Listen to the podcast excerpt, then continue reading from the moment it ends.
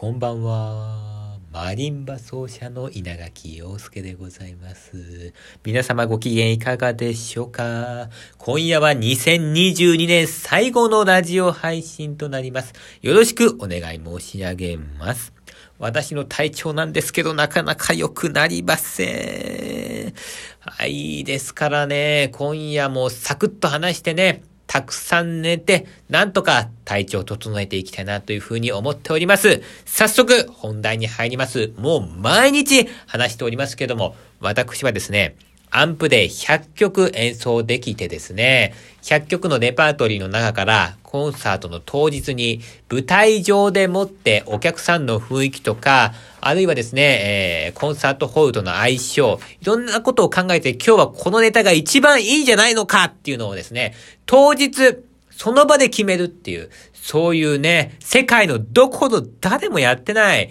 マリンバ奏者を目指しております。でね、このネタを100曲作るというのはですね、これはとっても難しいことでございましてですね、一人で頑張っててもなかなか達成することができないというふうに感じまして、こちらのラジオで今どこまでできてるよっていうのをね、公表していってね、みんなと一緒に頑張ろう。そして、私もどんどんどんどん自分に対してもプレッシャーかけていこうじゃないかってことでですね、現在、アンプで演奏できるネタをですね、ラジオで順次公開をしているわけでございます。今日もそのコーナー行きたいと思います。今日はですね、なんとなんと、30曲目来たぜひゃー、よかった。3月中になんとかね、30曲達成したいなと思っておりまして、どうにかなりました。さすが稲垣陽介。はい、元気出てきた。から元気でもいいから出していこうぜ。さあ、いきますね。アンプで演奏できるレパートリー紹介。第30曲目は、ヨハン・セバスティアン・バッハ。作曲の無伴奏バイオリンソナタ第2番より、フーガです。はい。えー、っとですね、バッハは久しぶりですね。えー、今のところアンプでできるネタとして持ってるのは、あ無伴奏チェロ組曲第2番、全曲と、無伴奏バイオリンパルティータ第2番、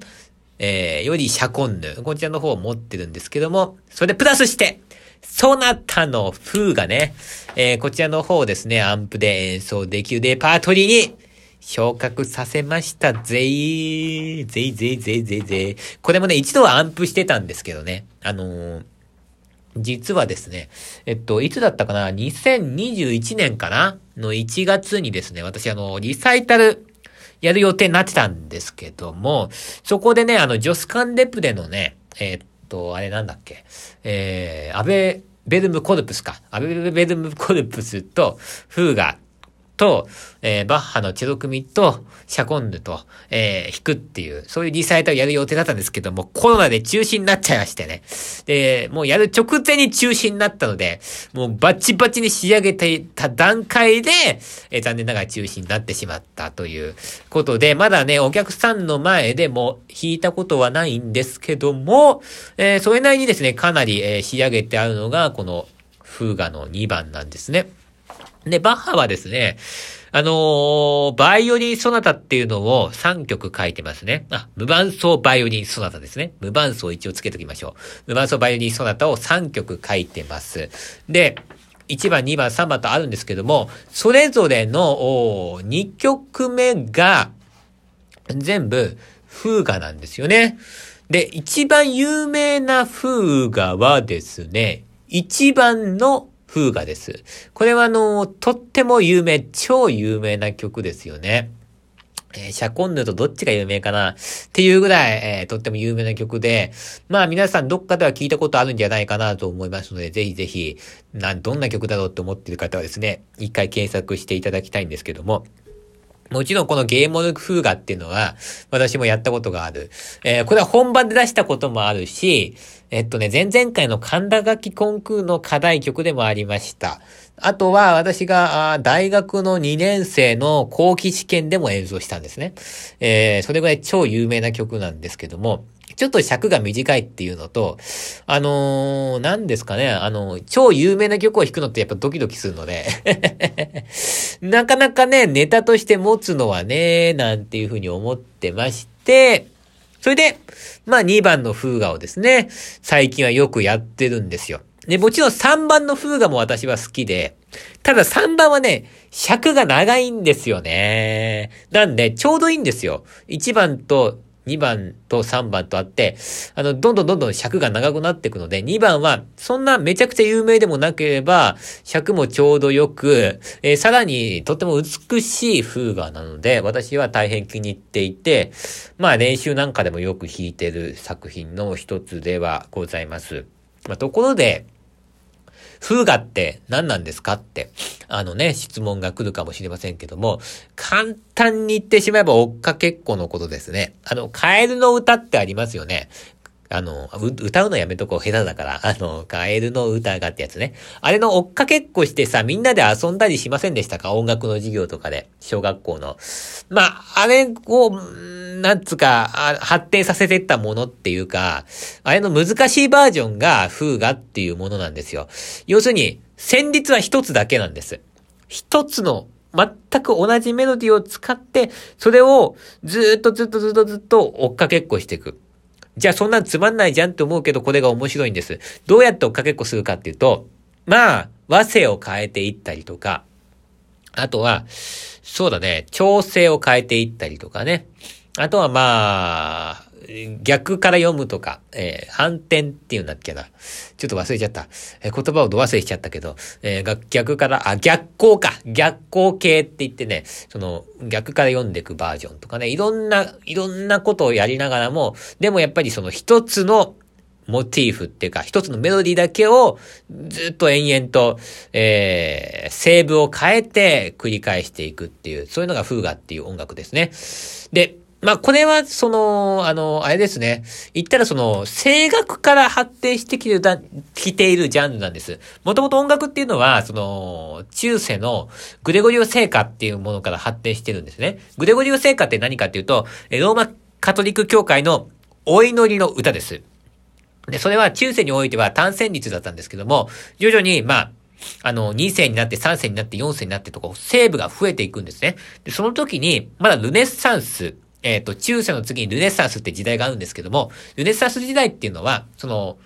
和製っていう考え方が、まあ、なくはないんですけど、まあ、あの、そこまでその、なかったわけですよ。一つのメロディーがあって、えー、下は全部土台ですっていう、そういう音楽の書き方じゃなかったんですね。じゃあどうしてたかっていうと、やっぱりこう、一つのメロディーがあります。じゃあソプラノが、えー、ダーッと歌って、じゃあ、その、次また、その次のセーブの人は、そのソプラノの真似をしていく。ダーッと。で、またその次の人が真似をしていく、真似をしていくと、そういう風に、ずっとこう、まあ、模倣していくっていうね。そんな感じで、えー、教会の、その、一つの単線率の音楽が、どんどんどんどん、まあ、発展をしていったんですね。で、こういうルネッサンス時代の音楽のことをですね、通模法様式って言うんです。通模法様式っていうのは、通す模倣ですね。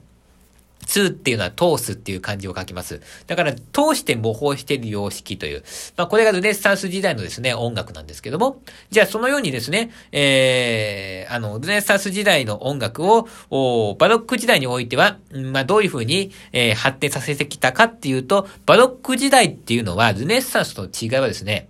楽器が発展してきたんですよ。えー、ピアノとかね。バイオリンもそうですね。どんどんどんどん、えー、楽器っていうものが開発されてきたんですね。だから、その、ルネサンス時代の作曲様式、えー、歌曲の、まあ、歌曲とか、声楽の作曲様式を、気楽バージョンでやろうじゃないかと。そういう風なアイディアでもって、うん、あの、何ですか？作曲をした、えー、ものがですね、この、風画というジャンルになっているわけですね。で、でね、このね、風画っていうのはね、えー、とってもその演奏するのは難しいんですよ。やっぱ頭を使うんですね。ぼーっとしてたら弾けない曲ですね。え、っと、で、バッハの音楽っていうのはとってもその、特に風画は、あの、頭がスッキリするんですよ。